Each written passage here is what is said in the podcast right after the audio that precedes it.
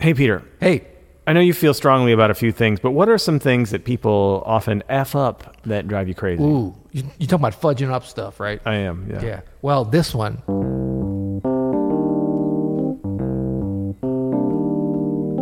I hear a lot of. Oh, yeah. I mean, it's, it's all right. But we're going to the source today.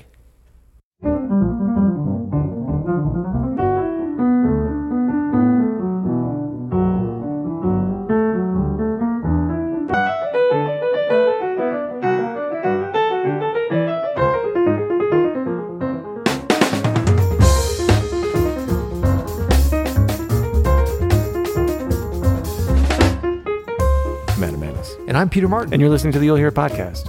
Music advice, listening advice, life advice coming at you. Oh, I love it. That, that sounds like a new t shirt, bro. You know what I'm saying? I love that a lot. bam, bam. TM that. We are sponsored today by Anytune. Go to anytune.us slash you'll hear it uh, to check out one of the best tools for learning music. It's a great transcribing tool. I don't know about this. Do you know you could set markers? So you could actually like set chapter markers in the transcription that you're trying to get. It makes it just so delightful to go between the sections. Like, have you ever done this, Peter, where you're trying to get something and then you're on your phone? And then you're like, you're Oh, you got, I got, for me, I got fat thumbs and fat fingers, and I'm trying to find like, uh, you know, like um, minute mark 15, Yeah. 32, and it keeps going back two more. And I'm just like, this, that's all over with Anytune. Right. It's literally like a, a, a quick key, and you go back to exactly where you want to go back. It's, amazing. Yeah. Because we often say, why can't we have nice things? In this case, we can have nice things with the Anytune app. Like it's, Someone needs to get this cat into some new headphones. You look ridiculous. Like you got the cord yeah, is too that- short. th- th- this is bad. Anytune good. This headphone bad. This- yeah. No, but it's just like you know, it's it's when you have the proper tool for the job. Yeah. it's such a great, delightful thing, you know, and it's we all know that it, that that feeling when we're practicing, and you you're getting frustrated because you're trying to hear. I mean, this stuff is hard. You know, making progress is hard. You're failing. You know, trans the the transcription process, the process of learning things by ear is like 99 misses and then one hit or whatever. So it's inherently difficult as it is. This uh, beautiful app just makes it so much easier and takes all these little mundane things that actually have nothing to do with the process of developing your ears and removes those from you having to even worry about them, like setting the markers, and just lets you really, cl- you know, clue in and tune in to those aspects of your practice that are going to be the most efficient way for you to develop your ears. That's right. So go to anytune.us slash you'll hear it to check it out. Yes. And you could use Anytune on what we are going to be listening to today. We are going to be listening to the classic Footprints. Wayne mm. Shorter. We have we have underrepresented Wayne Shorter on this know. podcast, I feel like. This is an amazing record. This is one of my favorite albums of all time. Adam's Apple, Wayne Shorter, Herbie Hancock. I wonder why. You must love the title. oh yeah, Reggie Workman and Joe Chambers. oh, Joe Chambers. Killing it. Killing it on this whole thing, man. Herbert Hancock. Herbert von Hancock. uh, no, it really is incredible. And of course, Footprints is has become a, a standard. It's become Oh, a jazz standard. It's played by everybody. It's played at jam sessions. It's somewhat of a Misplayed by misplayed of, of a minor blues. Well, so you've done a, a very popular YouTube video on stop effing up Footprints, which is Oh, why go we tell that. now. Link below. No, but even before we get into listening, I want to listen to this track and uh, and Wayne Shor- Wayne Shorter's solo. But Yes. before we listen, why don't you you explain the discrepancy that is amongst real book uh, devotees and what they're actually playing here on this track? Well, you know what? I, actually, I don't even know. If, luckily, if I remember the way. Oh no, I think I do remember the way it's misplayed from the real book. But the whole thing is like. First of all, the bass line stays on the C throughout, as opposed to It does not do that. That's does correct. not do that. Correct. Correct. But then the main thing, I think, the discrepancy you're going to hear a lot is the kind of bridge section, if you will. I mean, it's a minor blues. the turnaround section. Yeah, the turnaround.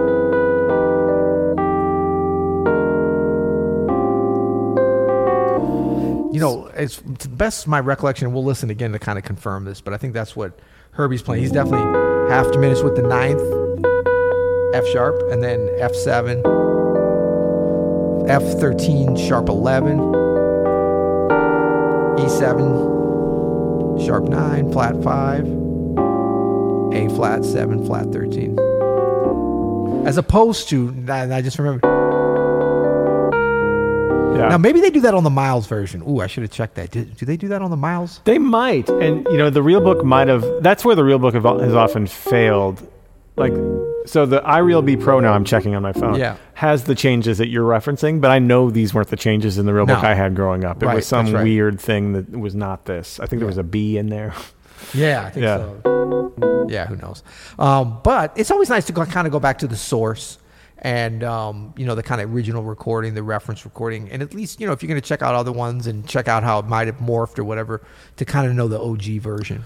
So today we're just going to listen to footprints, at least up to Wayne Shorter's solo. We might listen to a little more. Yeah. Uh, there's some other good players on here, as we referenced earlier. Yeah. But let's listen for that change. Let's listen to what Herbie's doing, especially, and then let's check out one of the great jazz musicians who ever lived. And we're still so lucky that he's making music even Yes. today. This is Wayne Shorter, Footprints.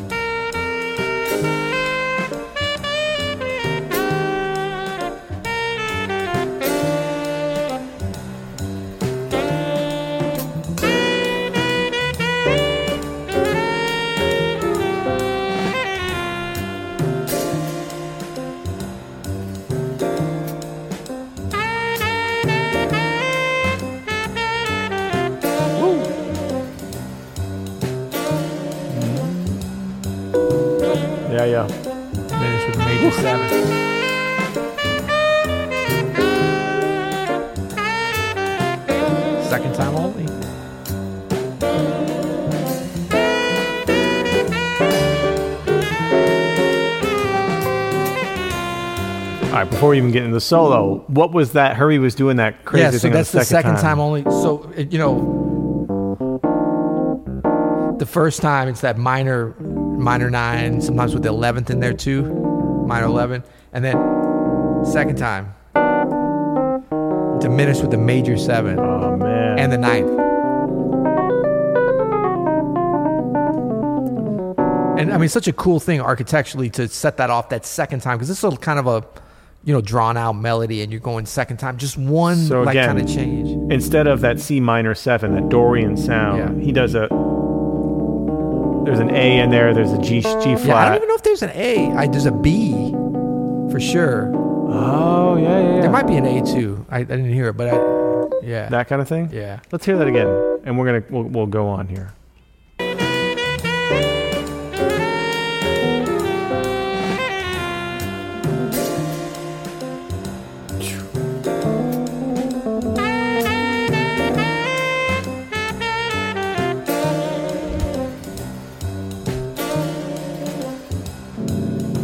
Maybe it's, maybe the A is in there.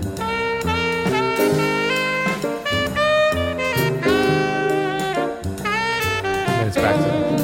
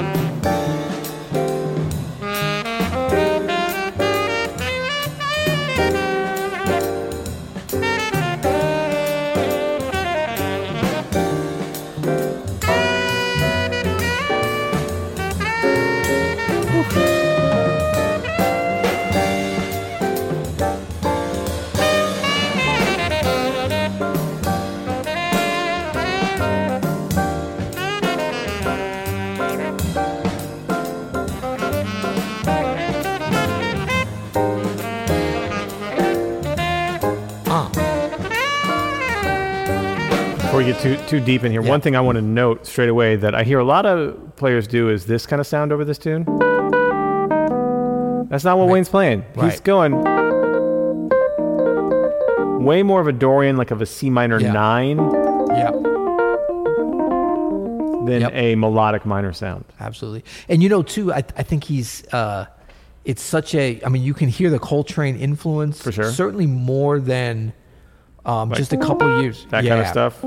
Yeah, That kind of and stuff, like the yeah. construction of those, especially those first couple of lines in the soul, um, more so than later on when Wayne really, you know, grabbed his own voice. Hmm. Um, but you're also hearing the Wayne stuff, doo-dee-boo-dee, doo-bit, like the stuff that I mean he still plays today. Yeah. Um, so it's very much like, uh, you know, the influence and the influencer already, even though this is a very young Wayne.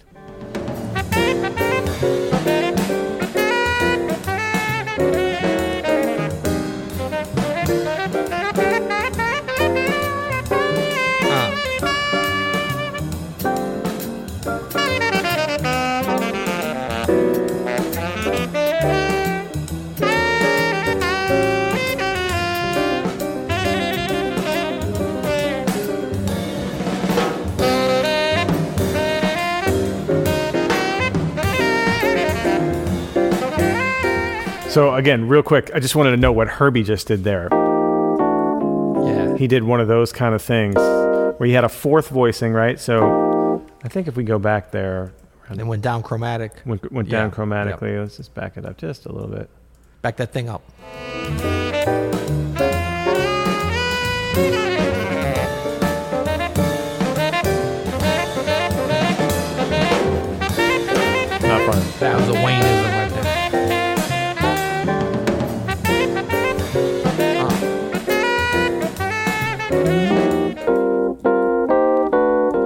That's what he did. Right, so he has uh, top down B flat F C G, little four note voicing probably, yeah. and just tick it up. C G E flat V, down chromatically, something like that. Woo, that's so nice. Great stuff.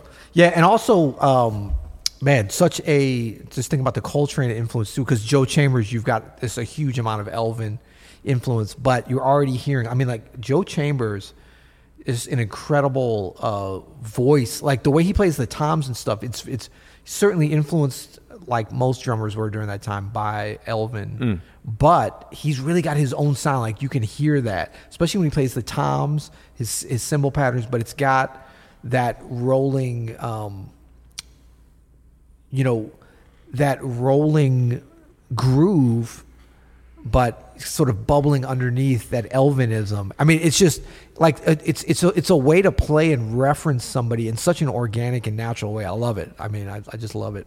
Yeah, he's a master.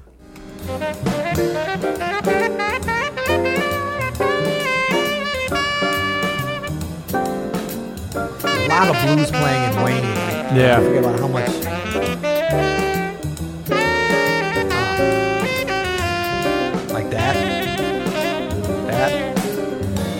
Melody is all.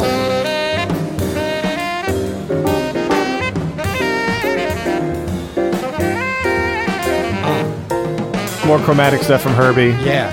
Well, and like right there, you know, Wayne really like he focused things and opened things up in a way, and Herbie was listening. He's like W dub. Yeah. Let's go. Like he's like bringing it right. Like he brings some assertion to you know the way he's playing those melodic lines, like very much like in the groove. at the top of that chorus, At the right? top of the chorus, Yeah. that really opened it up nicely. For, and Herbie kind of took the cue as like, all right, let me let me mix things up a little bit, as opposed to oh, I'm just gonna play this along with you. And for those of you out there play comping instruments, you know the art of comping, and we can always learn a lot from Herbie for sure. But uh, in, anybody who's comping well, it's not about matching what's going on.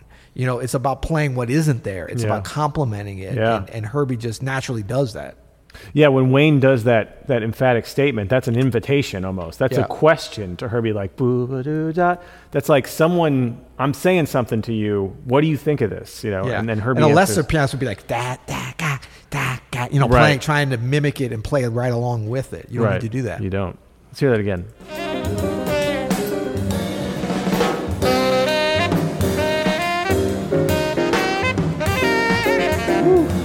Joe Chambers too. Yeah.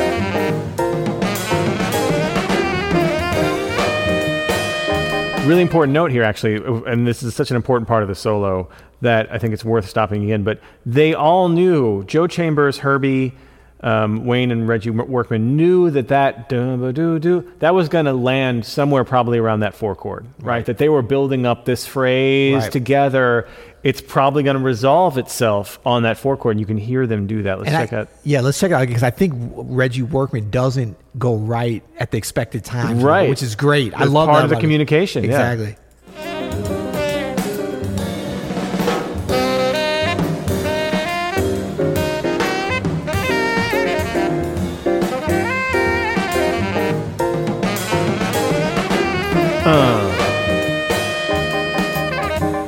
They put a Yeah. button on it. Pretty. Yep. Yeah, it's like a little delayed gratification, Yeah. which is great.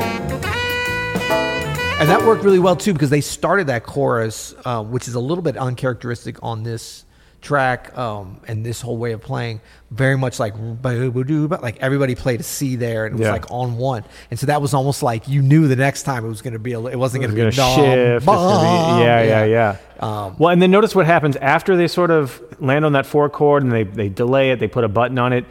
You have to like embrace that, okay, the rest of this chorus is not going to, it's not going to, it's not going to build anywhere else. Right. Right. So you can hear that. If we We've been to the mountaintop. Yeah, And- and so- let, us explore the valleys now. so you can hear after they get to that four chord, that F minor seven, you can hear they just give it some space. This is important. You don't want to try to like do too much with that. Let space is the place. space the place. Check it out again. All right, they're, they're building, they're building.